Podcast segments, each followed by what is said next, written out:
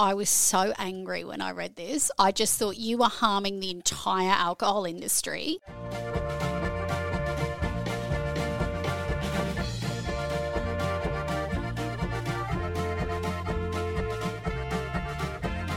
I'm Matt Kirkegaard, founder and editor of Australian Brews News, and as always, I'm joined by our senior journalist, Claire Burnett. Welcome, Claire. Hey, Matt. And our now regular columnist without a title, Sabrina Kunz. Welcome back, Sabrina. Hey, Matt. Thanks for having me again. Sparking lots of comments again uh, last week for, for your contributions and, you know, basically keeping me in line. So uh, thank you for, for, for coming back.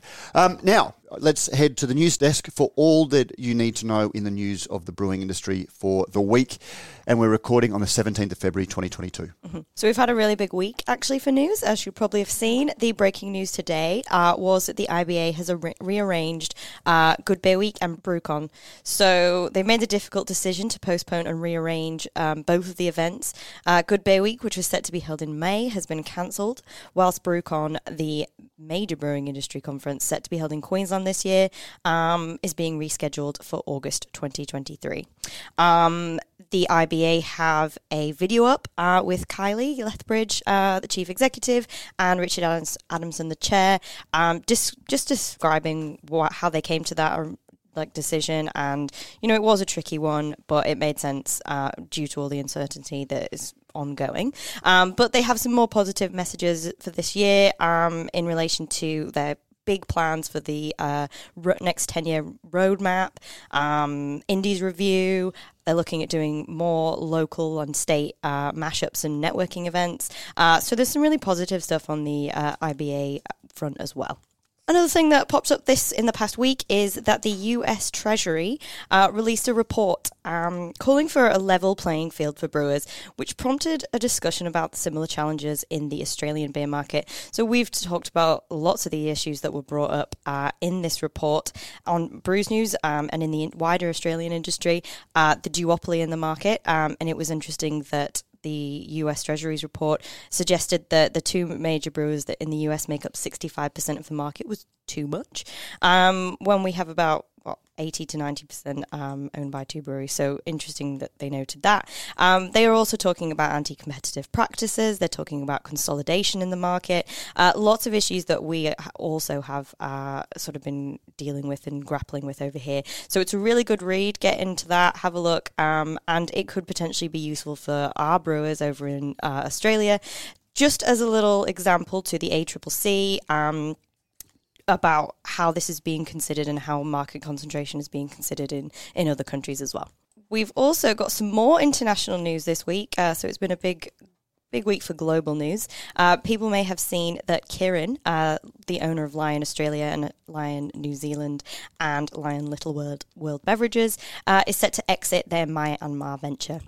So they announced on Monday that they were urgently going to terminate the partnership uh, with a company in Myanmar that provides welfare fund management services for the military.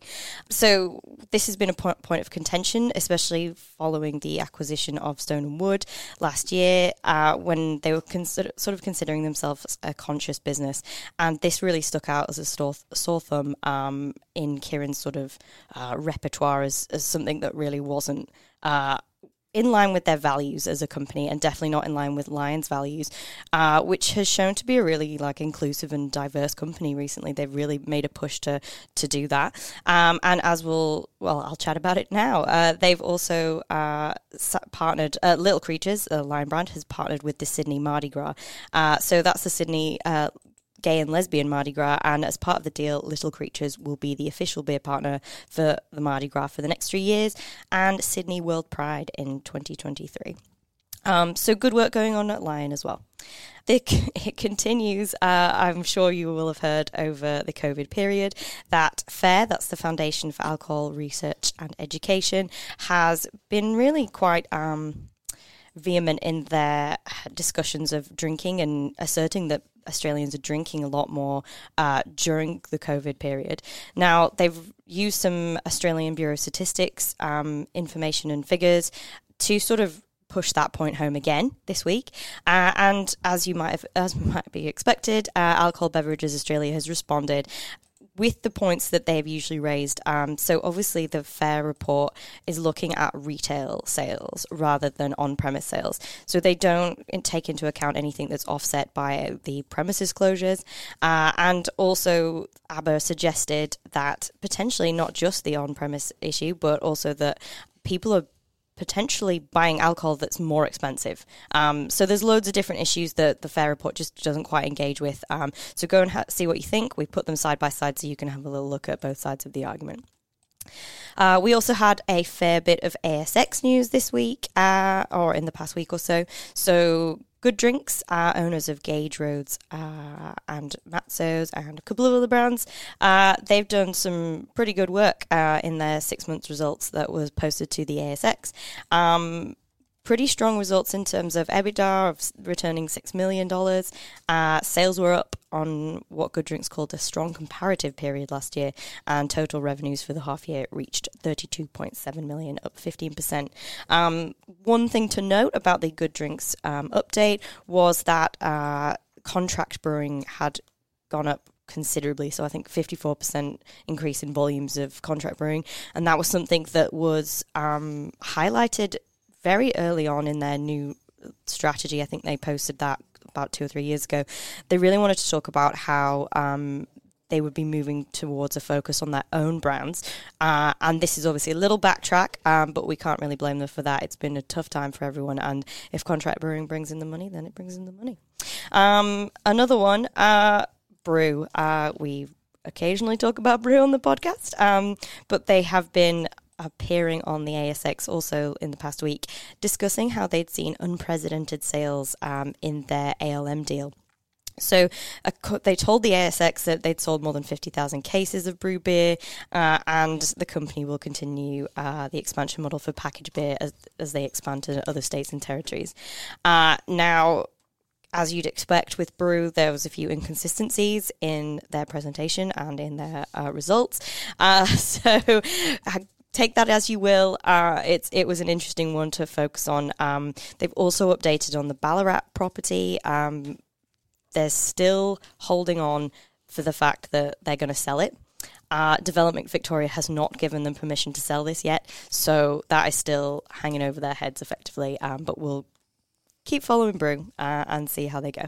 Up next is another of your bingo card, and that is ABAC. So some of Australia's largest breweries and brands faced complaints and had those complaints dismissed, um, covering a lot of different issues. But they also talked about um, Ash Barty, obviously, uh, who had a little cheeky beverage uh, after winning uh, the other week, and that was brought to ABAC's attention. Um, Hello Drinks was up there. Lion faced the panel over White Claw seltzers, but there's a huge host of issues that these ABAC um, rulings bring up. Uh, Banks Brewing also um, brought up. Uh, was brought up against uh, ABAC in relation to their juice bar triple fruited ghost.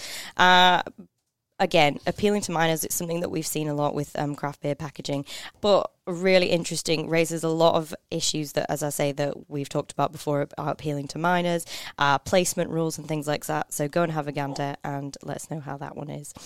Last one on the list, uh, we've got some on site brewing opportunities in Melbourne. So this is a sponsored post. I'll caveat that. Uh, we've got two new brewery opportunities open for expressions of interest with a property developer Banco Group.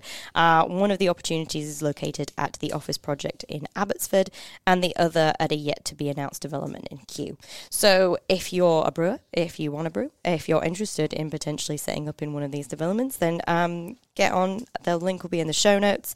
And yeah, express your interest effectively. We actually had a really successful one. So when the Banco Group uh, advertised for their another site in Melbourne uh, last year, year before, uh, Bridge Road Brewers um, had a little gander, saw that, thought it would be for them. So uh, don't know if I can totally plug us for that one, but they noticed and we helped. Well done. and that's it for the news. Thank you very much, Claire. Big week in news. So lots to discuss as we head below the fold. Uh, ABAC, anytime we mention ABAC, you know, if you've found your labels up in front of ABAC, you know, who are you going to call? Who are you going to call? It's not, it's, it's, it's, it's not going to be Ghostbusters because unfortunately Ivan Reitman died this week, who was a oh. director Uh, you're looking at my blank stares. You know what I don't know about? I don't know about Ghostbusters, but you know what I do know about? What do you know about labeling? Rallings label stickers and packaging. Yay! Because they're not only able to supply labels for your cans or bottles, but they can also supply printed or blank cartons, can trays, tap decals, barcodes, and shrink sleeves already applied to empty beer cans ready for filling. The guys often get asked where would a brewery buy a shrink sleeving machine because they sound very expensive, but you don't need one. To apply the sleeves to the cans because Rallings will do that. Um, the cans come to your door palletised and ready to fill, nothing more to do. So give Rallings a call on 1300 852 235 to discuss further. Now, going back to the news team, what are we thinking? What uh, grabbed our attention? Obviously, the IBA rearranges uh, Good Beer Week and BrewCon. Big news uh, that's dropped just as It's lucky we record on Thursdays. All of the big I announcements know, seem to Thursday happen. morning. Well, it was lucky morning. you were able to assist um, the IBA in, in getting their video out there, Matt. So that was um, that was really great that you were Yeah, able well, to be part of that. That's part of yeah. It, it, it's you know one one of the things. The IBA is a small uh, organisation. They take they, they've got a huge role. That's why everybody should be looking to to join them to make sure that they can continue to lobby and act uh, on behalf of the industry. But yeah, no, we just provided some production support. You gave we, them some we, we've got a video editor on staff, and we're able to give them a bit of a hand around that. Um, But it was a, I mean, people were like probably like, oh, that's ages away. Why would you do it? I mentioned in the article, BrauBeviale, that was Brad cancelled. Beviale was cancelled a couple of weeks ago, and that's November. We started So, yeah, when prep. I was at the Brewers Guild. We cancelled our October conference in the April of 2020 Mm-hmm. um, because everything was so uncertain. And Mm. I just think that you know we're in an environment right now that doesn't look less uncertain. Maybe maybe you know borders in Australia look like they might be able to open, but the mm-hmm. distribution challenges, people movement But challenges, risk- people apprehension. uncertainty. You, you need to order your beer now All if you're going to be stuff. doing events, and you need to be planning now. And uh, just the Why risk it? Why risk if you've it? gone ahead and done it, and then it gets mm-hmm. cancelled the last minute. and and being an associ- a small association um, and knowing, I mean, we made the same trade off. You could spend the resources, the finite resources that you have, on the things that you haven't often had the time to do because you've got these reoccurring massive projects that you've been wanting to do for ages. And Kylie talked about a bunch of those resources that they want to roll out, and it just, I mean. Or should you say that you can hear Kylie and Richard, um, you, you, if you haven't seen it already, in your podcast feed, we've put the audio of their announcement into our podcast feed just so our podcast listeners can uh, listen to it. Yeah, no, I mean, it just it makes complete sense, doesn't it? I mean, Yeah. Yeah, there's an opportunity cost. If, if you're distracted running an event that may never go ahead, um, And the opportunity cost of switching. I mean, Yeah. running. Uh, uh, I know from running our awards, but I also know, you know, if you've got to replan four times, even if you build in some space for you to be able to do other things, and then all of a sudden another rule changes and you've got to replan again, Mm-hmm. It- it. it's just and it just doesn't get got- done well. They've got so much on their plate that this year. So there's- much. I'm really glad to see that they're, you know, and they always do, but they've been talking to their members. They're like, right, well, this is, we've really listened to you and this is what you want.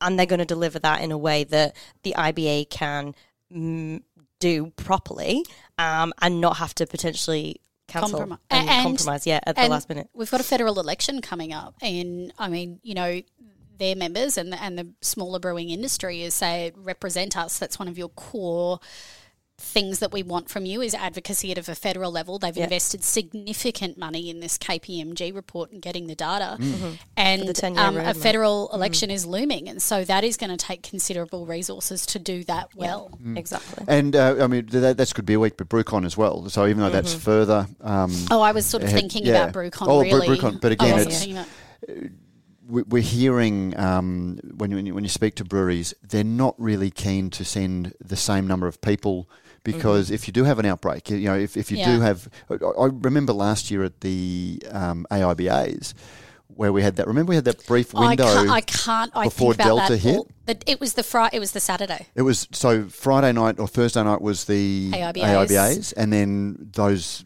We got out of state Friday, and Yep. Saturday it started locking down again. But you've got just about every brewery in Australia in the same room, and oh, the jokes about you know that you could take out the whole yeah, industry. You yeah. could take out the whole industry. so and, uh, if BrewCon, uh, sorry, we're, we're mixing multiple things. So if Good Beer Week isn't going ahead, is that the first time in its history that it hasn't? the since it eleven was in- years, yeah. the 11 years since it was sort of been tiny conceptualized and it's moved through its pieces. So 11 years it hasn't had Good Beer Week. Do you think the AIBAs are going to go ahead as on, on that same Thursday? Because that was sort of part of Well, the, the ABI, whole. the A- AIBAs predate um, Yeah. the Good Beer Week. And they managed to do the indies virtually successfully. So why? And they've done the AIBA. There, there are so- judging challenges because the Yeah. AIBA has one of the most you know extensive panels of judges all going to Melbourne, and it's a Mm-hmm. it's a long. They've got two thousand odd beers. yeah, to, I just wonder whether to it might change the calendar. Was more. I mean, Mm. I'm sure it will go I don't ahead think so. Because Good Beer Week actually takes place because, because of, of the AIBAs. And of course, Um, do you be- think Gabs will go ahead? We haven't seen anything from Gabs that are the well, other they wouldn't have flagship. known yet. So, well, Yeah. uh, and, and this they is the fascinating politics about. So, the AIBAs always ran Yep. because the whole industry was in town when I was editing Beer and Brewer 15 years ago. The then owner um, organised a one day trade show to capitalise on everyone being in town and didn't go terribly well, so it fell over. But that created the Bintani saying, well, we, we've got something. And so I think there was a the great debate was the the first thing because everyone's in town, and then Yeah. Good Beer Week sort of Yeah, grew, grew out, out, of, that. Yep. Um, but then Gabs was a standalone event that when they made it bigger, um, so it, it was just at the tap house, Yeah. and I think on their first or second, you know. Times were different back then. On their you know, first or second in, in, at Gabs at the tap house, they had lines out the door, and they had to go somewhere bigger. And Steve and Guy are just such visionaries that they went huge.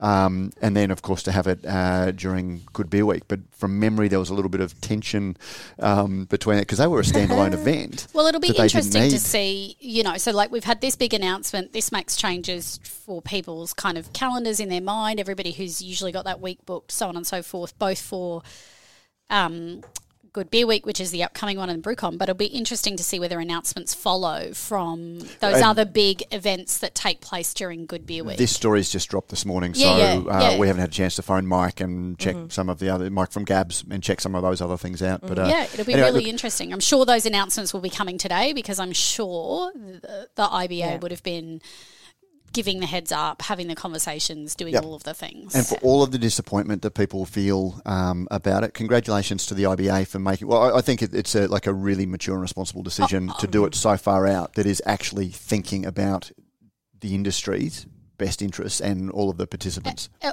it gives everybody the ability to plan better differently and it gives them more resources to put towards other activities for their members. And so I agree with you. I think it's a smart choice. Plan better differently. That could almost be a show title. Plan better differently. No, I, I knew what you meant. Um, okay, so that's uh, IBA Rangers uh, Good Beer Week and BrewCon. Um, interesting one. This brewery con- consolidation in uh, the Spotlight US report. I find this stuff fascinating. America is a very different demographic. Their three tier system, the different, you know, on, on some ways they're much more liberal with alcohol than we are. In some ways that they're not. Um, And it's just interesting the way that things are, are differently reflected. So you can never fully compare different jurisdictions because, particularly with alcohol, they're so regulated. But America, which um, you know has a couple of very big breweries, but even so, you've got And that was too much for them. They're like, "This is too much. This is too much.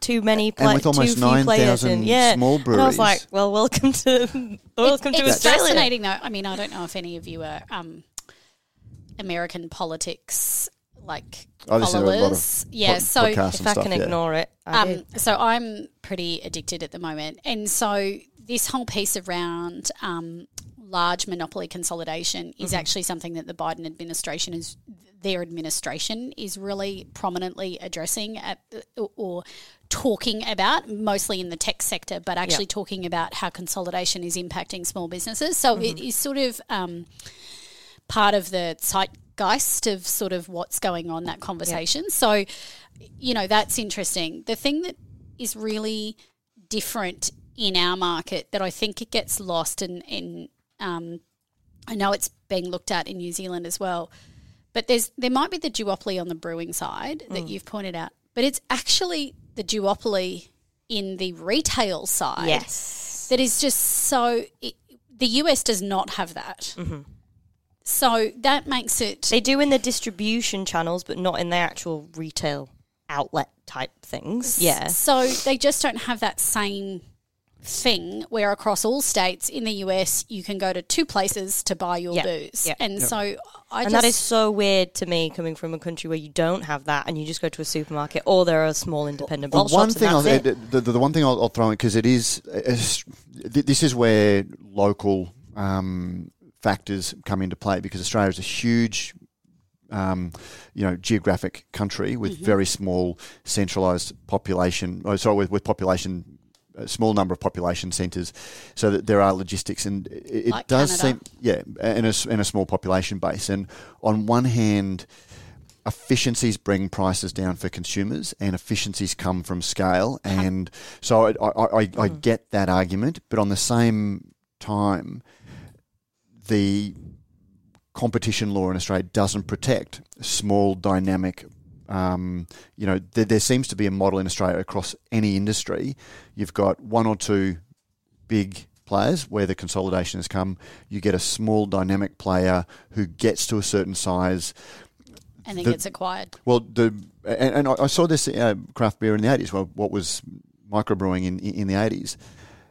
The big brewers try and outcompete you first, and it's only when they can't that's when they acquire you. But so nothing ever grows to, to the next level, um, and you know, it, it's complicated. It's it's not as I mean, as in New out. Zealand, But New Zealand are just looking at the supermarket duopoly there, and, Mm-hmm. and I know from a craft beer perspective, you know, if you can't get into the supermarket chains, um, and, and you can't, the other the flip side of it is if you can't provide enough product for the supermarket chains, then you really are missing out on a huge volume. And to be in every single one That's right. nationally rather than just one or two, Well, which I know made tried that point on ballistic, didn't she? Yes. Mm-hmm. You know, she made that exact point that the growth that as soon as you get into one, they want to be nationally ranged, Yeah. and you're like, wow, that that's huge. So, Mm-hmm. I don't know. Like, I think it's the landscape is really different um, than the US in some ways, Mm-hmm. but those thresholds, if anything, continue to point to. Something isn't quite right in our market, and the only way it's going to change Mm-hmm. and is when you've regulatory. got the policeman, which is the ACCC, because uh, we all like to bash the ACCC for not getting involved in the market. Yeah.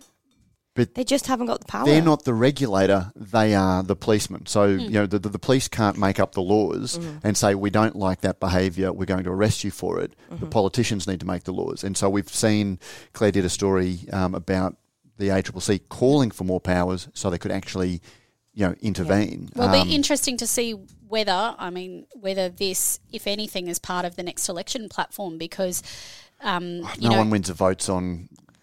I don't know, uh-huh. but it's it's, it's unless it's you link same, it to the con- and unless you link it to the consumer thing because right. the whole impact that that's what Except they it care tends to bring prices. To see, and, and, and, and this is one This of the things what this because the Australian though. competition and consumer organi- they mm. only look at prices and the huge consolidation, and particularly when you start looking at the vertical integration mm-hmm. and things like that, it does bring prices down by and large for consumers because they're um, screwed down. if I was to make the so if I was to go to sort of the conversation that's happening in the US that Mm-hmm. you know I talked about before, they're talking about large consolidation around um, duopoly or single players. Yeah. Takes the power away, switching power away from consumers, Mm-hmm. which actually ultimately limits consumer choice, Yep. which then um, you know, when you play that through, starts to mean that you know consumers have no power in the market. They they just have to pay whatever happens, and that is happening right now in large organisations who, notwithstanding inflationary pressures, are continuing to um, pass those costs directly onto consumers, um, whilst paying executives shitloads of bonuses for making profits. So they're making record profits in a mar- market where consumers are paying more. So if you connected all of that together and you think about what's going to unfold in this next federal election and some of the conversations that are happening, you could see this getting wrapped up into that part. And, and Yeah. as um, Claire wrote about in, I I think it was a story we did. It was a competition story where we referred to Lion and you know CUB actually said Australia mm-hmm. is the most profitable beer, one of the most profitable beer in the world. when it was yeah When- so on one hand, when they when they want to sell their business and talk mm-hmm. it up eh, to value, mm-hmm. they talk about how profitable it is. Yep.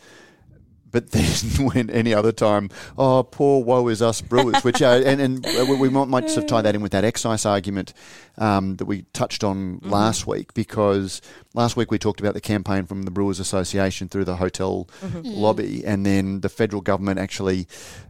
I think it was a thought bubble where they're looking at halving excise for a short period of time. Mm-hmm. Um, it'll cost 135 million dollars, um, and so there was a distillers. We'll come to the sexism, whether it's sexist or not. But I, I was quoted on ABC Radio last weekend um, because I was surprised that the government had actually considered it. But you're looking at their argument is hotel sales are down, but particularly in Queensland and you know largely nationally, the people who own the hotels also own the bottle shops. So overall, beer sales have been fairly standard. So tap beer is down, and if you think of who will benefit from a discount of tap beer, if it does, and you can argue, I, I can't believe that excise will actually be, even if the brewers commit to passing it on to hoteliers, mm-hmm. the Australian Hotels Association hasn't committed to pass it on It- at the tap. It, it won't. I mean, it, it, it's it's not going to get passed on to the consumer. The consumer is not going Except- to see a reduction in the price of beer no, they're not. because all of if you take It's thirty bar- cents on, on a, on a schooner of beer was what was quoted.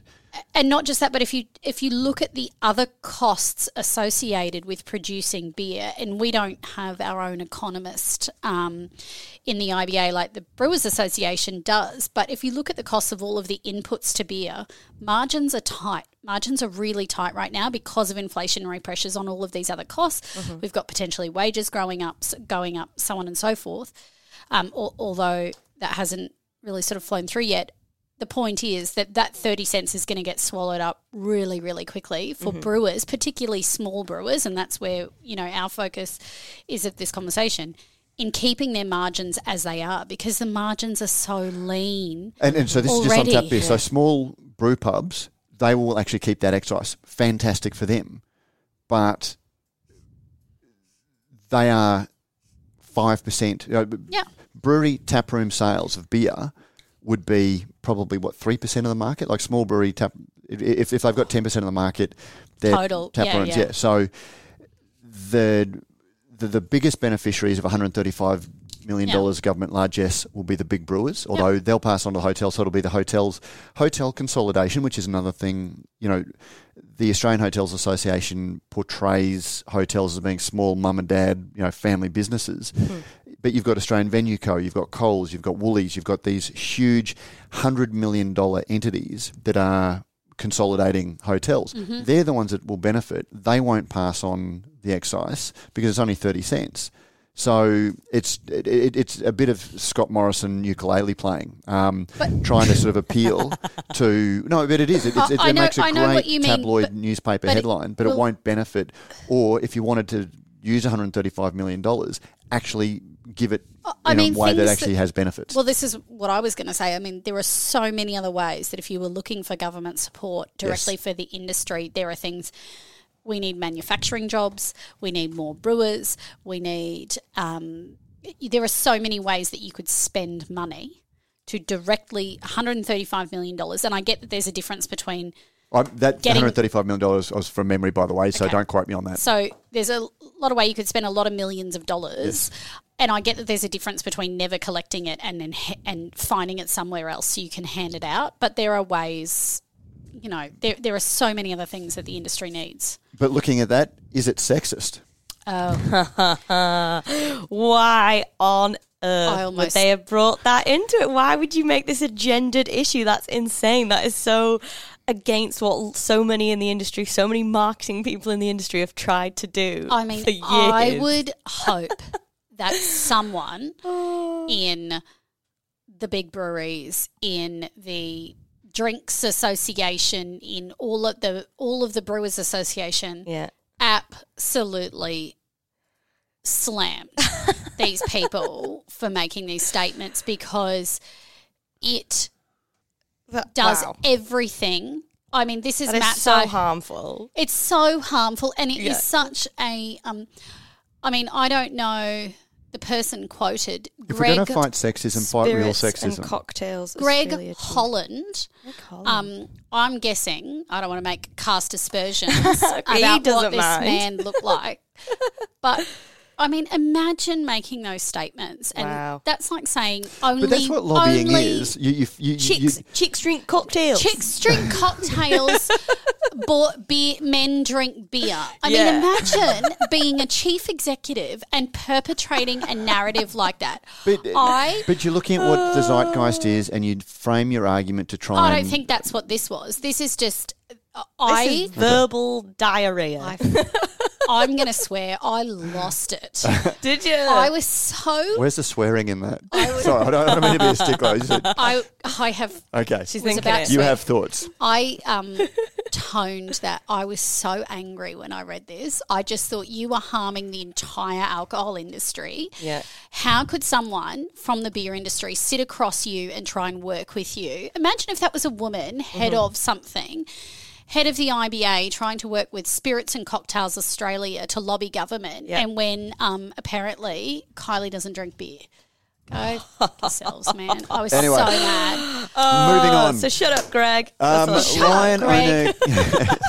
uh, anything in Lion owner owner Kirin to exit Myanmar venture certainly wasn't a. Um, uh, we, we didn't do that as a screaming point. It was no, there- we didn't go wild. There'd been stories pointing to you know particularly anyone that wanted to kick a big brewer points to the Myanmar thing. We thought Yep. it was worth just covering that too. We're balanced. If they do stuff wrong, we point it out. If they do stuff right, we might point it out. No, we do. And it was certainly, you know, I hadn't seen this. Uh, there's been a discussion about it, so Mm. uh, good on them for doing it.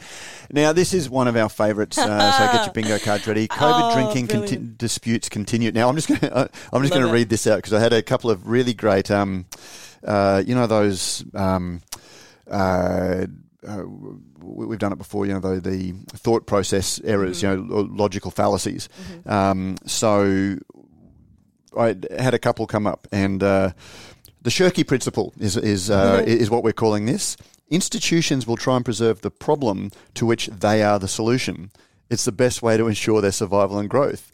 Examples include planned obsolescence in the various industrial uh, complexes, military, prison, pharmaceutical. You know, this is where the Foundation for Alcohol Yeah. Research and Education want to prolong the Yeah, problem with drinking because it prolongs their relevance. existence, yeah. um, and and this this is a great example. So we've got FARE releasing a report saying that pandemic drinking was bad, Yep. and then you've got the Alcohol uh, Beverages Australia coming out and arguing it. Go read both. Yep. You know. Um, That's why we put them side by side. so I'd go read Yeah. them um, and then you know go look at the data. Um, but of course, there's very little data. Um, What a surprise! And the data, the data isn't theirs. They've just recycled the incidentally, this is where cherry picking data. Um, so, just going back to the um, uh, excise story, the Brewers Association, um, you know, talked about Aus- Australians drank 20 million fewer schooners, you know, in the last quarter of last year.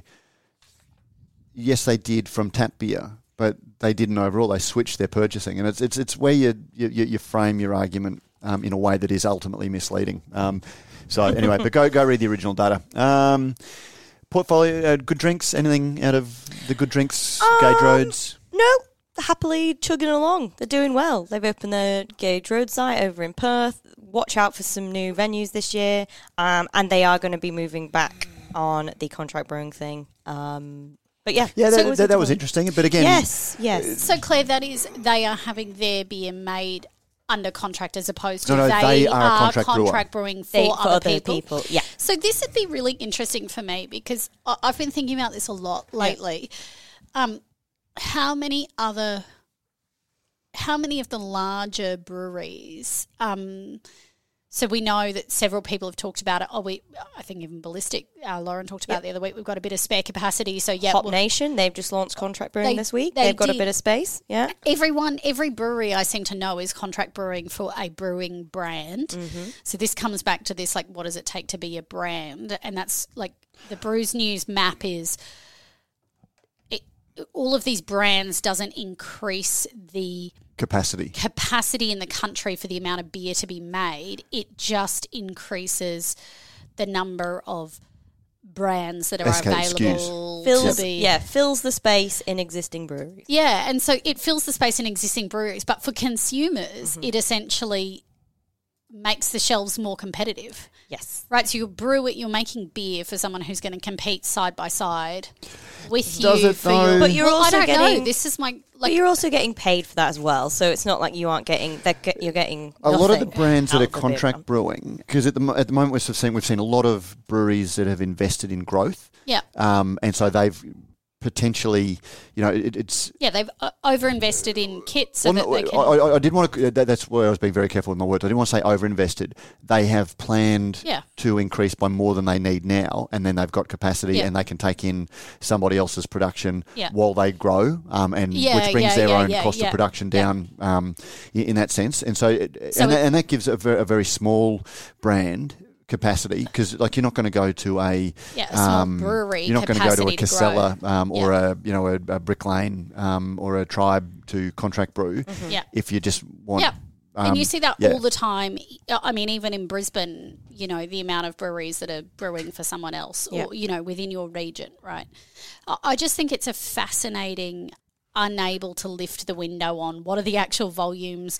What are the what are the arrangements? Who makes money? Mm-hmm. how hard is it to manage multiple brands? How do you keep the quality going? What is the if you're a small brewery and you've never done a major contract in your life how do you do that well when Mm. it's Gage Roads because they're going to hold the pen. Like there's all of that stuff. Yeah. i just think is fascinating well Yeah. maybe that's something we can uh, look into. We shall. Now, Claire, shall. I've got to take you to task. Um, your reportage of Broo this week made it actually sound like there was some good news um, out of it.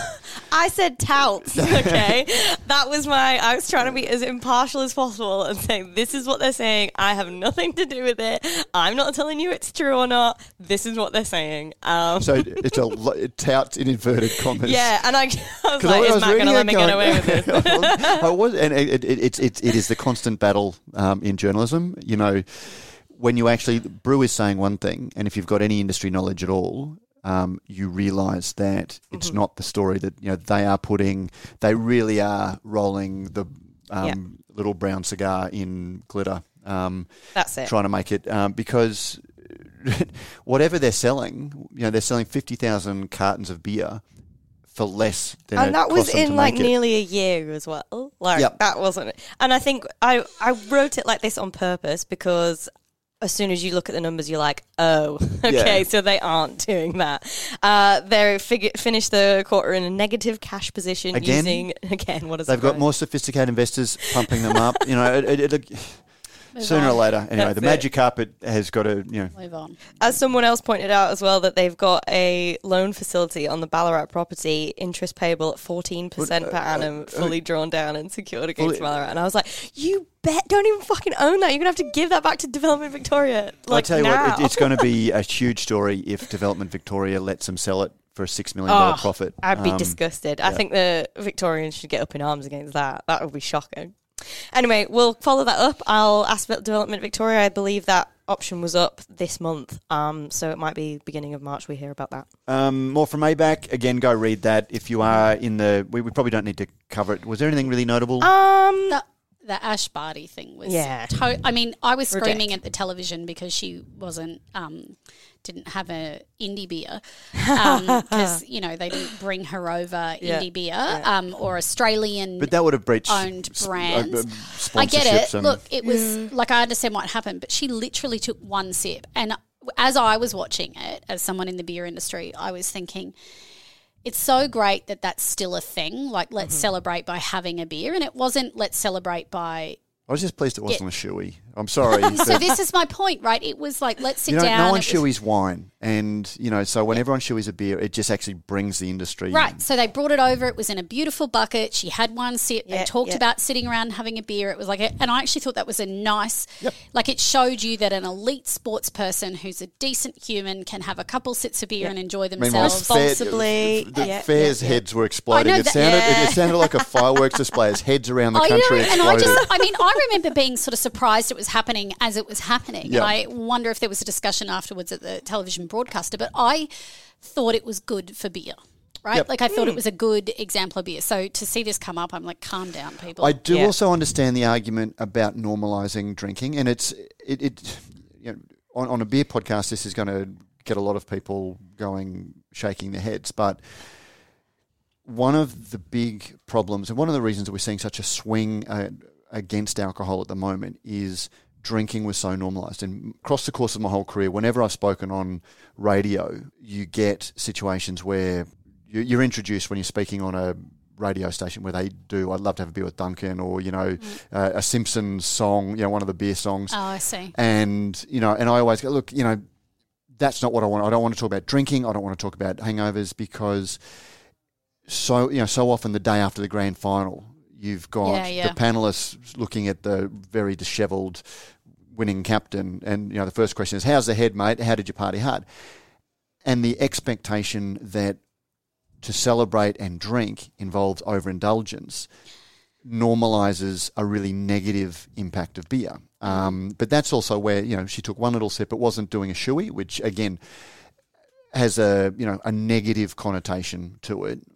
It's not so saying well you can have a beer and enjoy it in a healthy and responsible way, and it's and it's respectful, and it's one of Well, those if you were really going to have a glass of champagne, nobody would bat an eyelid, right? If you're going to do it, because nobody looking shotgun fancy. champagne. Nobody shotguns, uh, you know, a bottle of wine. Well, you can't Well, shotgun a bottle of wine, but you know, but yeah, So, uh, yeah, I mean, I agree with you that that piece around overindulgence was maybe normalised, but it's certainly starting to not be, right? Which is the, the point that we're But that's going where through it's right the now. industry because the more that you see mainstream media, you know, if stealth marketing, if that's what it was, if stealth marketing does then become negative, you know, look rather than just saying, look, you have a drink responsibly, which is actually a Well, significant it- that- change of drinking culture in Australia. ABAC, um, Claire's report, the ABAC. Uh, Oh, that uh, was they- actually Vivian.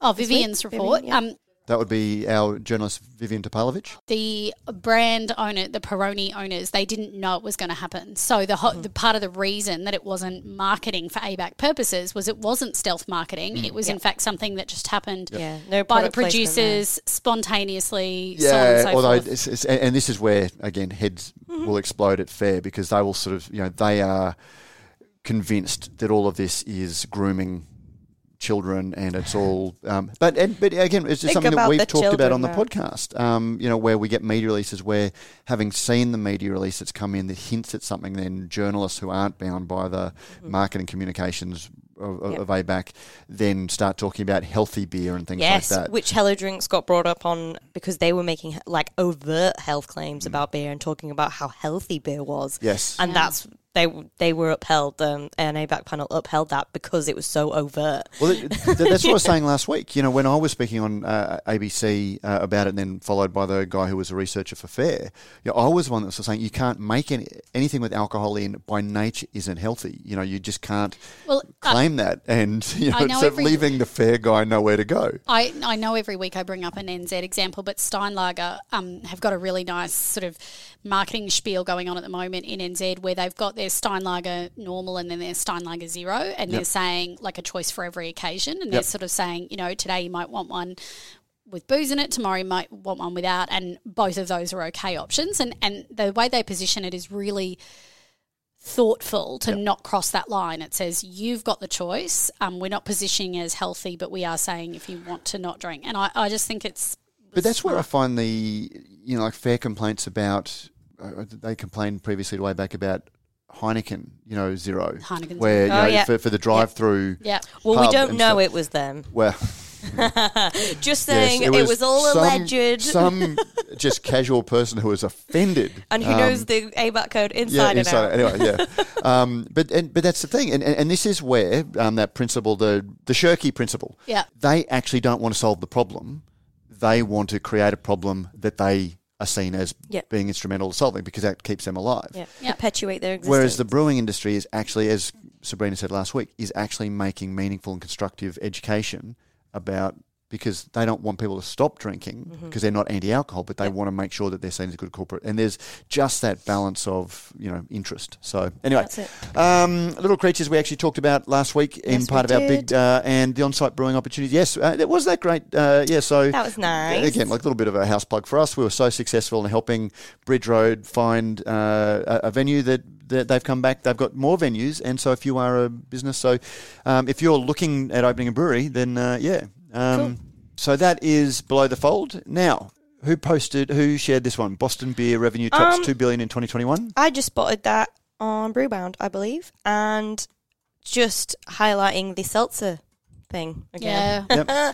I'm intrigued. I'm gonna I'm gonna start speaking to some brewers who've done seltzers and see how they're doing because we do tend to follow the US in trends. So maybe we're having an all right year in Seltzer. I don't know. I haven't seen that many Well, out see, and I- about. I, I think seltzer is one of those ones that there is a little bit of a halo effect because there's so much attention overseas and people Mm. Yeah. want what comes overseas. Mm-hmm.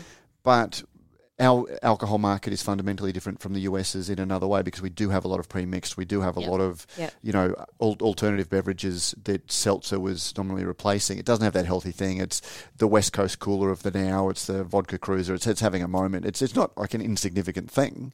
I think Um, the moment's passed. The bigger one for me was, and I'll put a link in the show notes to uh, the Brewbound podcast, um, which is probably the closest, as we've said in the past, the closest site to Brews News in the US. And they've got a podcast, and they looked at the Monster um, acquisition of.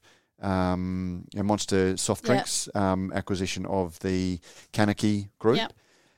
and their discussion about that was fascinating. I might even see if I can get Justin on the podcast for a little insert next week to talk about it because they would.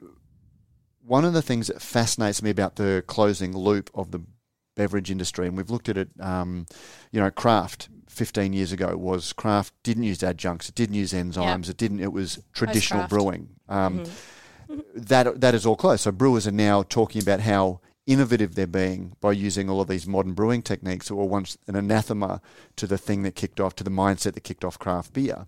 Um, but another element was beer.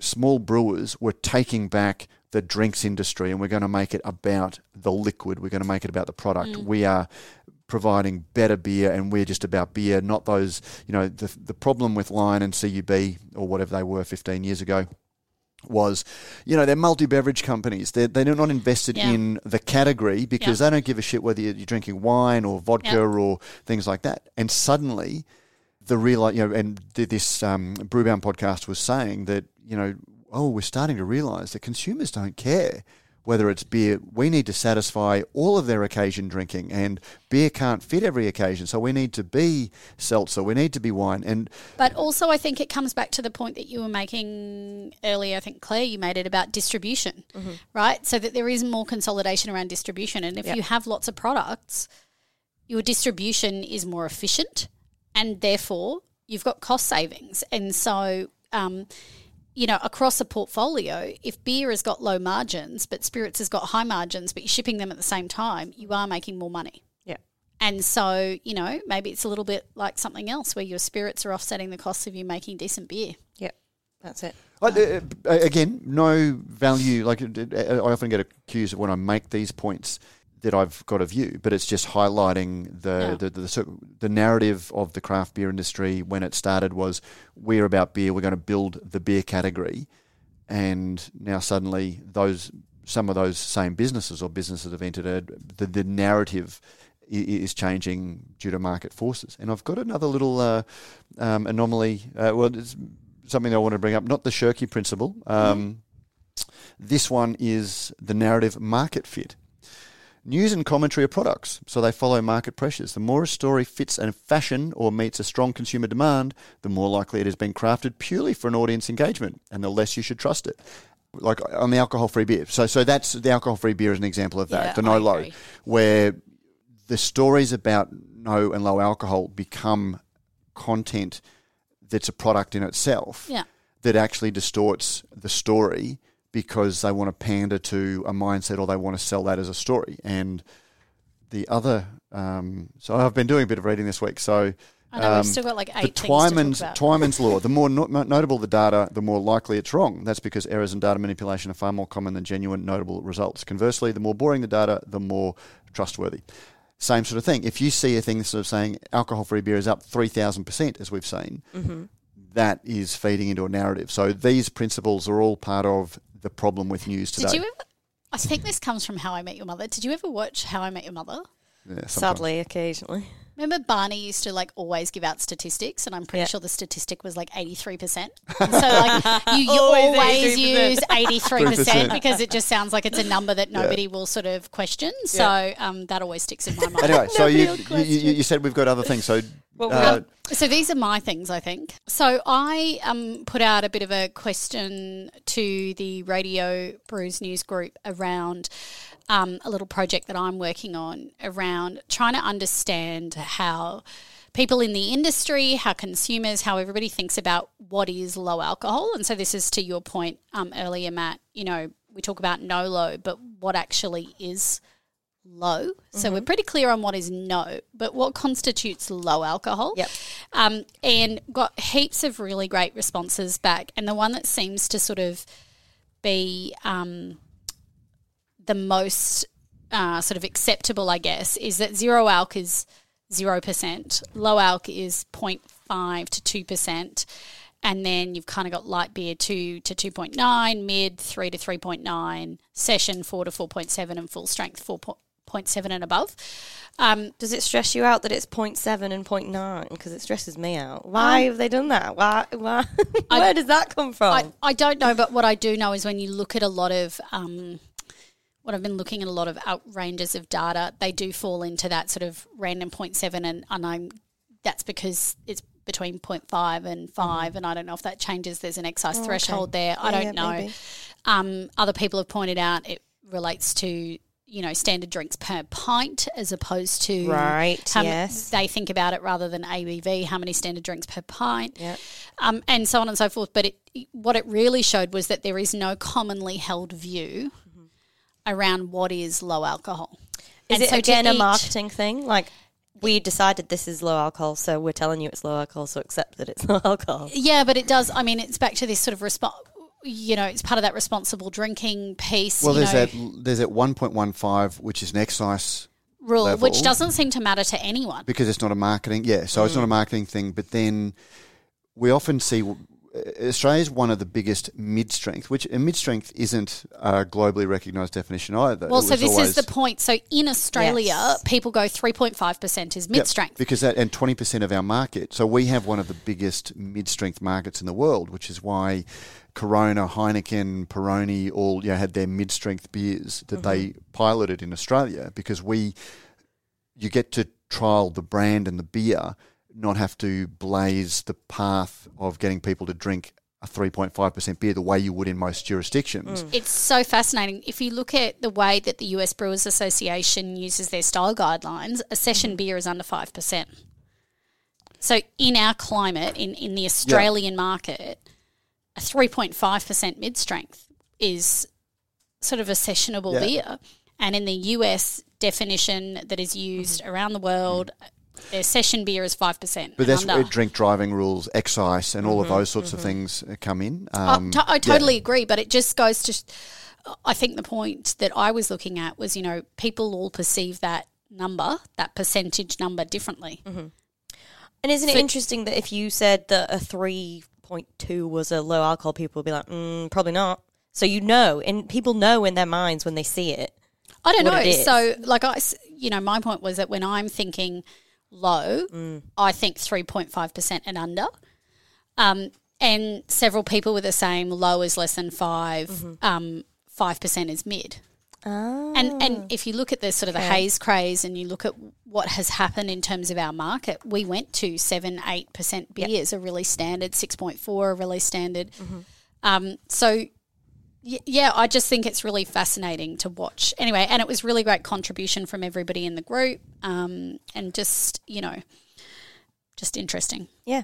Thanks for everyone that contributed. to that. That was As very the best Facebook group, you know, again, the, like, you know, Best I- group that happens to be on Facebook. yeah, About but there. in terms of the engagement and the, you know, and, and when Quality of the feedback. the quality of the feedback and Mm. the insight and things like that. There's a lot of industry lurkers who who keep an eye on it, but then for stuff like that, they jump in. So, Yeah, I mean, Kieran made the point that um, notwithstanding the excise levels, um, Kieran Allen made the point that notwithstanding excise levels, each state has got different rules around percentage, and so not a lot of consensus, but 1.15 to 3.5 is best because of all of the state rules. So that was really interesting. Cool. Then modern times closure. Oh yes. So Also got posted in the Facebook group.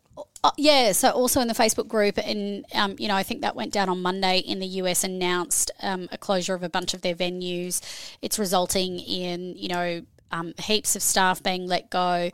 It's as a result of um, new management coming on board, which were in part came about as a result of sort of the allegations that arose around misconduct in, in, the organisation. But what was really interesting was they really talked about the COVID implications, the COVID environment, the complexity of ongoing lockdowns, strict COVID regimes in California on modern times. And I, I just thought it was a really interesting example. Um, so New Zealand is just starting to face all of this, of course, because they've been yep. closed for so long. Same with Western Australia, same with the Northern Territory, same with Tasmania. All the brewers I've spoken to there recently are like, oh God, we've had two years where it's been steady away and now we're opening or COVID's finally coming in, and this is like a weird, horrible, delayed reaction. It's a delayed reaction. So yeah. you know, New South Wales and Victoria have kind of been through been through it yeah. earlier than we did. Queensland have just come through it, and we know breweries have closed um, around Brisbane. We know hospitality businesses have done it mm-hmm. really hard, not just because of formal lockdowns, but because people are not prepared to go out or afraid to go out. That's happening in New Zealand. They're trying to get their rat tests. They can't get Absolutely. them. Absolutely. And now we don't have the support that we had during COVID. So we don't have JobKeeper. We don't have like moratoriums on rent. We don't have anything like that and anymore. S- and so I think, you know, we've talked about kind of long COVID, quote unquote, in terms of the health implications. But I think mm-hmm. it's going to be really fascinating to see you know, those venues that have just gotten through, that have yeah. held on either in Australian locations, in New Zealand or elsewhere, that have held on through COVID that, you know, just just can't quite come out the other side or where they've got I am know, worried. I'm worried that we're going to see more in the next year or so than we ever saw during COVID. And definitely, I mean, Lauren talked about, you know, they're just starting to see customers coming back on a whim into some of the ballistic facilities in yep. Queensland, but that it's changed the hospitality workforce long term. Yes. So, you know, I just think there is going to be this long string of um, of implications. You know, modern modern times is an example where sort of new people came in and looked at it and just went, "We're not financially viable." Yeah. But what does that look like in Australia? We know that there's so many breweries wanting to get in, but what does it actually mean for those that have sort of you know overcapitalized? So I just I just have it on the radar as this sort of I don't think you know the impacts of COVID. I mean, BrewCon too uncertain. We're still going to close. Um, it's all still here, you know. Mm-hmm. To echo Claire's um, you know concerns. I, I think the, the, the first two years of COVID, when it was government locking down and government, and mm-hmm. then there were JobKeeper and things That's like right. that. There was that underlining support, and it's you know it's one of those careful what you wish for because you had a lot of the tourism and travel and hospitality um, people sort of saying just let it rip, let it go out there. But of course, once we've seen it, the governments are saying, well, we'll open the, the market.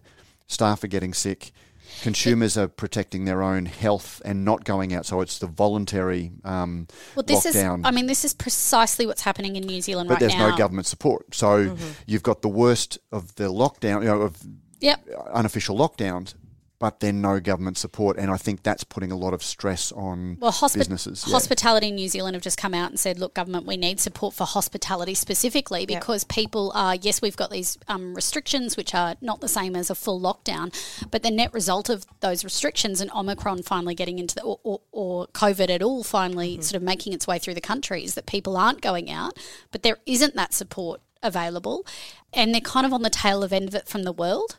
Yeah. So like the rest of the world is starting to move on, and yeah, you've yeah. got these the little peak's pockets. been hit and all that kind of stuff. Yeah. WA, like you just said, Claire, WA is the same, and so it is. Um, you know, it is the worst of both worlds. Government support is gone. Yep. People are too and afraid. so people, consumer spending is not happening in hospitality in particular. That's it. Yeah. Um, and also in the Northern Territory, I spoke to the lovely Kyle Pearson at Alice Springs last week. And because there's been a delayed reaction. The government has been focusing on their immediate COVID response, health mm. concerns. Yeah. Obviously, there's lots of vulnerable people and vulnerable communities there. So that has been their focus, which means that things like crime in Alice Springs is like way down the list of things they care about. Yeah. About hospitality openings. Think, they're things that are very specific to an area, they're completely far down the list. Nobody cares about them when Yeah. they're trying to deal with that much bigger issue. Uh, and I think we're going to see the impact of that in the next in the coming year, I guess, Mm. which is sad. Sad. But there we go. There Um, we go. Mailbag. And uh, we need to thank the New Zealand once we can travel um, and get over. in- July. July July. looks it's looking so start your planning now start your search engines and send them to www.nzaletrail.com or at nzaletrail on social media and you can start researching the best experiences in New Zealand let me see. In response to the uh, proposed beer discount slammed as sexist by uh, Spirit Cocktails Industry, um, that was posted by Daniel Ridd. Thank you, Daniel. Uh, Dan Rayner, assuming this is true and assuming a drop in the price of beer would really only benefit men in a pub, what if the publican does with this suggested policy exactly what she is and is expected to? What if the publican left the prices exactly as they are and just pockets extra profit, which is, I suspect, what will actually happen? So, Dan, yes. And particularly given apparently the AHA hasn't come out and given an undertaking that its members would actually join. There we go. and we're out. Boom. Don't forget, if you like what we do at Radio Brews News, you can help us out in a number of ways. You can sponsor the show, either by a small monthly contribution or through a one off donation. You can find details in the show notes. You can review our podcast on iTunes or your favourite podcasting service. Let us know what you think and help others discover the show. Finally, you can tell us directly what you think by sending an email to producer at brewsnews.com.au. All letters received will receive a Brews News bottle opener. We love hearing your thoughts on the stories we cover because beer is a conversation.